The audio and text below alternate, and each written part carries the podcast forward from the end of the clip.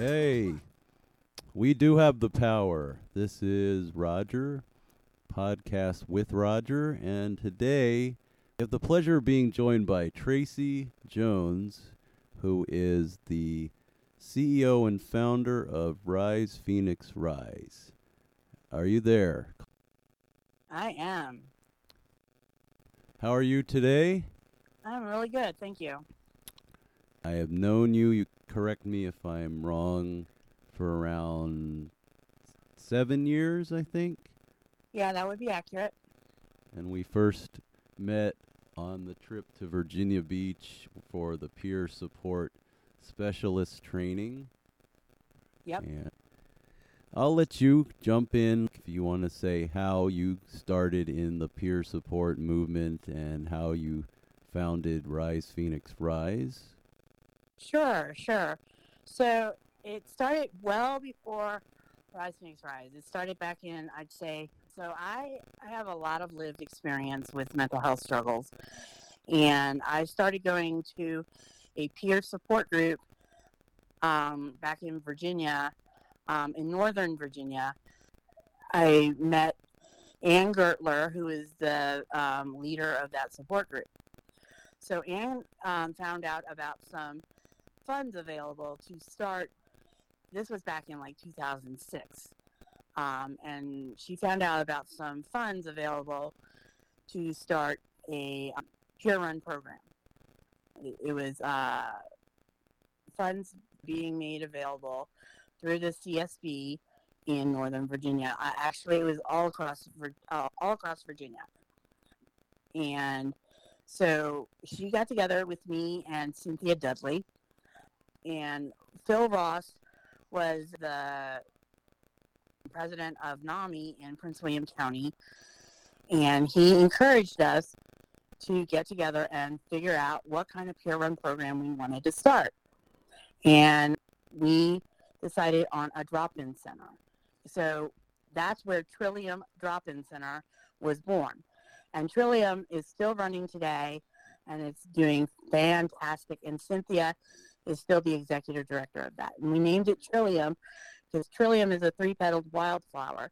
And there were three Oh. of us, Anne, me, and Cynthia, and we were pretty wild. Ah, okay. So that's Mm. still running very well. It's won very many awards because Cynthia is doing so well as the executive director.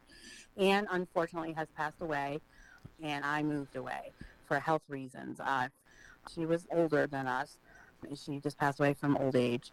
I moved away for health reasons, first to Virginia, uh, uh, to Richmond area, and then um, to Colorado. But when I was in Richmond is when I founded Rise Phoenix Rise. And Rise Phoenix Rise was born because when I was uh, witnessing in my own life, animals were very beneficial to uh, my family, my daughter, and me in our recoveries. And so I wanted to extend that to my peers. So I combined peer support, which I learned with Anne and Cynthia and my experience in founding Trillium. Um, and I wanted to combine peer support with animal assisted therapy. And I knew that both of them were evidence based practices. And I just thought that marrying the two together would be a magical combination. And it has proven to be so. Right. Oh, that's great. So you did That's that. Yeah. Yeah, you you did that and I was saying what you've told me in the over the years is that like myself, some people either can't afford or don't have the space or the wherewithal to have their own pets. So it worked for me that I could engage with your pets and the assigned therapy dogs when you were in Richmond. So Correct. So yeah. some people just can't um, can't have their own pets or can't Right. can't engage with animals in their own homes, but they Mhm. can still benefit from Right. the opportunities to Mhm. have uh, the interaction. hmm So, what does it take for I guess both the pet owner and the pet or animal to be certified as a therapy animal. Um, well, there's. Are you talking about a therapy animal or an emotional support animal? All right, that's different things, and of course there are the whatever Jesse is. That's another thing, right? Jesse is my service animal. Service because, animal, yes. because I am I'm legally blind, and so Jesse Jesse is my guide dog because there's there's different designations for animals.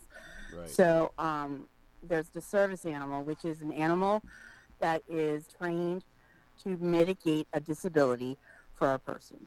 So there's physical disabilities, psychiatric disabilities, and mobility disabilities, um, physical dis- disabilities.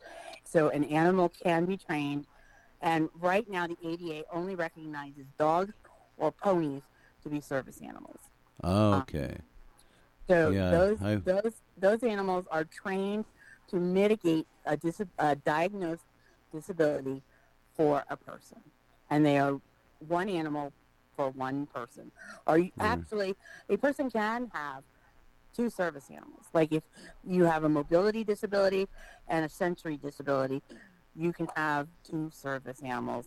Mhm. Um, it is possible, um, but So Jesse went to a school and was raised for for the purpose of being a service animal. Is Correct. correct? Correct. You- Correct. Then there are um, therapy animals. Right. And those animals are trained to um, like going to nursing homes or going to schools. They go into facilities or organizations, and they are trained to be dealt with with one handler Mhm. to perform support for groups of people or individuals, and they are trained as therapy dogs or therapy cats or whatever. Excuse me. So pet ye- partners um, right. any any animal. uh, Well, not any animal, but uh, are more breeds, more different animals than just dogs or ponies. Right. and And then then there was emotional support animals. Then there's emotional support animals. And emotional support animals are animals that are um, designated for one person to provide emotional support. Um, and you have to have a doctor or therapist or someone with a license to uh, write a note saying that you can have an emotional support animal. Now, Right. only service animals have ac- public ac- access to other stores and public access to places where public are allowed to go. Right. Emotional support animals do have access to housing, oh, according okay. to HUD. Huh. Now, emotional support animals do not have access to go into stores. Right.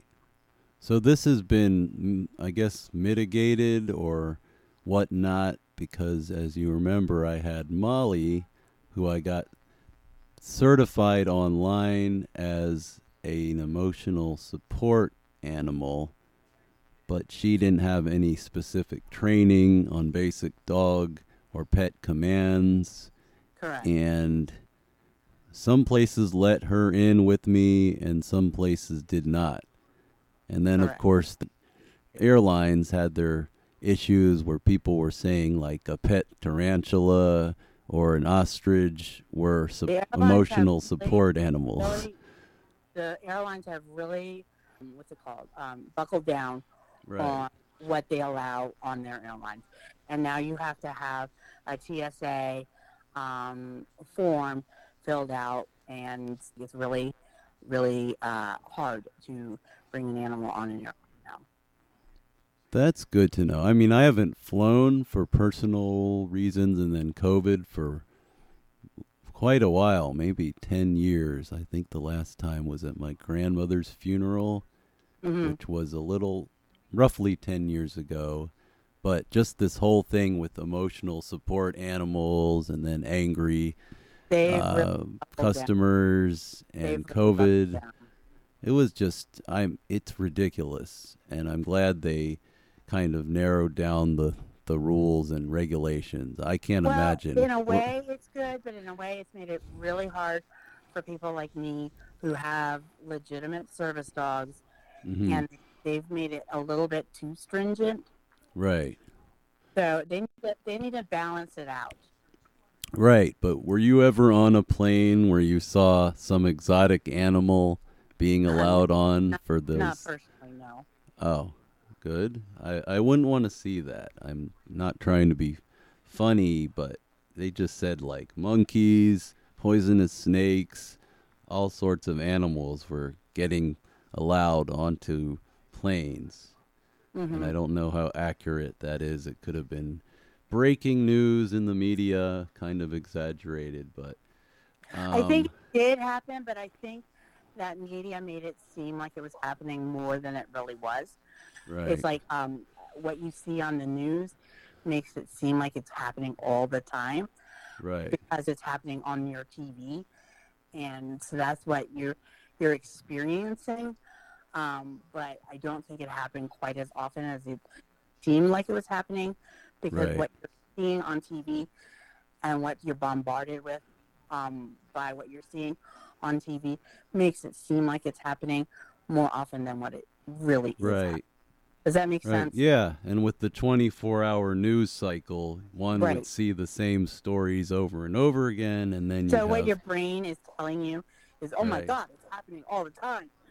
Right. Really, it's probably happening one in like ten thousand Yeah. uh, uh, Hmm. experiences. Does so that make sense? yeah, yeah. Getting back to you and Rise Phoenix Rise. Um, so you've you've obviously done interviews before, and you've been promoting this on social media, and it benefits. And I personally witnessed that. I think one time we went to some radio station in Southside or something, and did an interview with uh, Real Talk with Monica, Mm-hmm. and that was just one of the. So, how much does it matter whether the animal is specifically trained and by who or which organization versus just having a good pet that you get along with and have a connection with? So, I guess we should get back to the brass tacks of things. What else would you like to share about either yourself or Rise Phoenix Rise? Maybe more of what happened or what you've done with it or what you plan to do with it. Well, Rise Phoenix Rise. Um, well, we've moved to Colorado, and we're doing so many different things. Like right now, we're doing a book club. We're talking about a book um, called Dog Medicine: How My Dog Saved Uh-huh. Me. Because we hear about um, how people rescue dogs, but a lot of times it's the animal that rescues Right. us. Okay. So that's an interesting. That's an interesting, um, little different perspective on things. And then what else are we doing? We're about to start Cat Chat in um, Loveland, which is something similar Right. So that's another cat cafe. yeah, it's a cat cafe in Loveland, Mhm. Colorado, which is um, a little bit uh, about half hour. Right. Um, so we're going to do that. Oh, something else we're doing.